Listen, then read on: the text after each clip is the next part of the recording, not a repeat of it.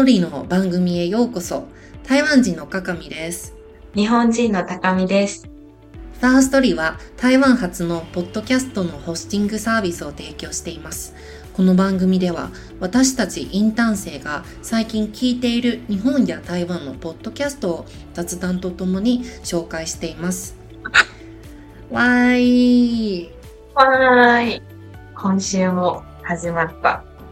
始まった始まった。えー、どうだった？今日は何を聞いた？今日はね、いいお湯いただきましたっていうポッドキャストを聞いた。いいお湯？そう、いいお湯ってことは、あれじゃん。あの、お風呂？あー、お風呂入るってこと？そうそうそうそえー、え、気になる。どんな番組？う。なんか、あの、お風呂好きの女子が、なんかお風呂にとか、銭湯とかの、なんだろう、あるあるとかを紹介してたりとか、おすすめの温泉とかを進めてる番組なんだけど、お台湾ってあんまり家にお風呂ないじゃん。そう、ない。そう、シャワーしかない。うん。あっても入る？あっても入らない気がする。そうだよね。あんまり入る習慣がないから、うーん、なんだろう、私日本にいた時、特に冬とかは毎日お風呂に使ってたの。えー、そんなに？そん、うん、毎日毎日入ってて、だから、台湾に来て、なんかそういう習慣がなくなって、ちょっと寂しい、寂しいの特に、ちょっと肌寒くなってきたじゃん。最近、台湾。えー、そう。なんかお湯が恋しくて、このポッドキャストを聞き始めた。うーん。あでも、高見さんは今住んでるのは、あの、学生寮だよね。えっとね、最近、今年から引っ越しをして、今、マンション、台湾の普通のマンションに住んでる。あ、でもお風呂はないよね。普通だったら。えっとね、お風呂がある部屋を選んだの。疲れるように。ああえー、そうなんだ。そう、部屋探しの時に、あ、絶対バスタブは欲しいと思って、なんか、それを条件に探してて、えー、今あるんだけど、うん、でも、なんだろう、お湯がそんなに熱いのが出なくて、結局、一度も入ったことない。えー、なんかもうせっかくお風呂が入入れる部屋を探したのに。そう。なんかもったいないけど、まだ入ってなくて、で、最近、その、いいお湯いただきましたっていうポッドキャストで、なんか、その、温泉好きあるあるみたいなのを話してる時に、やっぱり疲れてる時とかって、なんか、入りたいお湯も違うんだって。なんか、わかる？ああ、その今日一日の気持ちとあの何かあったのかによって違う銭湯とかお風呂に入りたいってことだよね。そうそうそう。なんか、例えば、今日はめちゃめちゃ熱いお風呂に入りたいとか、ちょっと今日はぬるめがいいかな、みたいな。そういう気分であるじゃん。あるね。そう、多分、私そんな感じな気がする。でこの番組はこういろんな、えいろんな種類のお風呂のを紹介してるってことだよね。そうそうそう。でもなんなんかお風呂を紹介っていうのもなんかいろんな雑談も面白い。そう。特にあるあるの回を私は聞いてて、例えばお風呂好きはそういうシャンプーとか買った時に試供品なんかちっちゃいのがついてくるじゃん。うん。あれを集めるのが好きみたいな。あー、えー、かわいい。なんか、か、か、か、すごいかわいいと思ってる。そう、なんか、集めるとはすごいかわいいね。かわいい趣味。そうそうそう。だから、そういうの聞いてて、ああ、うん、わかるわかるって思いながら聞いてた。あー、やっぱりね、あの、高見さんは台湾に来て、なかなかこう、周りの友達と、あの、周りの人は、あんまりこう、お風呂に入ることは、あの、そもそも少ないから、で、そもそもそういう話題ができる、こういう話でをできる人が少ないから、やっぱりこういう番組,、番組を聞いて、すごい親近感あるというか、そうそうそなんか共通する話題話ができるっていう部分がすごいいいって感じってことだねう。。そうなの。台湾、まず、一緒に入らないもんね。みんなで。そうだね。しかもそういうなんか日本そうなんか日本人よりなんかそんなにこうこだわりがないからあのお風呂入ること自体は少ないからこうあんまりなんか詳しい人もいないよね。うんうーん。そう。そう、お風呂もいろんな種類あって、例えば露天風呂とか、みかん風呂とか、えってことはあのもし日本に行ったら多分そのどういうあのお風呂に入りたいかあのどういう銭湯に入りたいかあのその番組を聞いて多分参考になるということです ね。えー、聞いてみたい。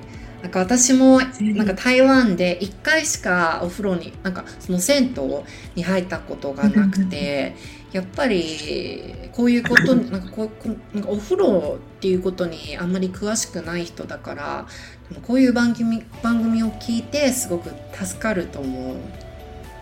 うん、面白いと思う。特に日本の銭湯とかで独特な文化っていうか、習慣だから、また台湾と違うって楽しいと思う。えー、なんか文化の違いとかえそうそうそー、聞く聞う。く。ぜひぜひ。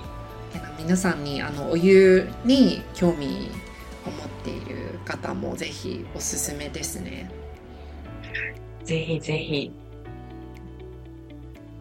じゃあ、かかみさんは最近何聞いた？え、なんかすごい、なんかリスナーさんには多分なんかちょっとあれ？なんか同じなものなんじゃないかなって、同じっていうかなんか共通点があると思う。と思う。なんか高見さんが選んだその番組。なんか同じ何もなんか私が選んだ今日聞いたポッドキャストは本好きラジオ？本屋好きラジオっていう番組を聞いたの、そうさっきはお湯が好きな人が作った番組でで私はあの本が本屋が好きな人が作った番組なの。そう。ですごい本好きの人たちが作った番組で、あのいろんな本を紹介してくれて、紹紹介してくれたり、あの読書についていろいろと話してくれた。うん。それは読み方ってこと？それとも感想とかを言ってる番組なの？読み方かで例えばやっぱりこうこの世代だとあのインターネットみんなみんなほぼなんかインターネットを通して情報を得るんじゃない？でなかなかこう本を読む人が少なくてなんか本をどういうふうに読んだ方がいいのかあのそもそもあの今の、まあ、私も若者なんでなんだけど若者だからすごくわかるのは本の気持ちよく読みたいっていうあの考えもあるんじゃない？なんかなかなかこう集中してあの一冊の本の読み切れないじゃん。うん。途中で終わっちゃうよね。そうそういう時があるんじゃない？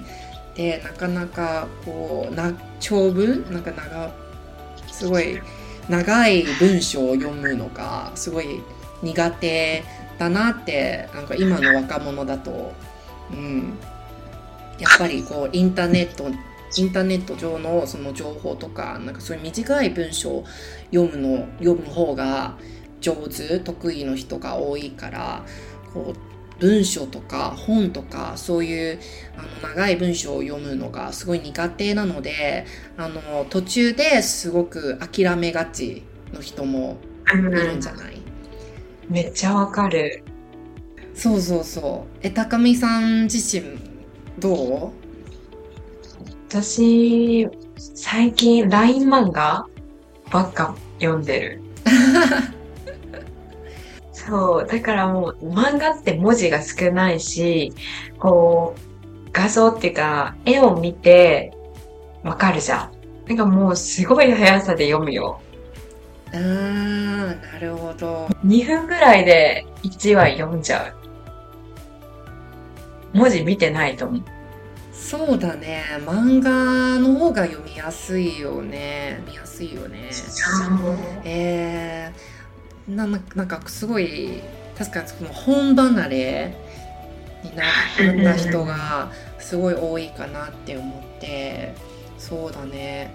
でこの番組はどういうふうに本の気持ちよく読めるのかあとはあのまあ本に読書にまつわるいろんな話をしてくれた。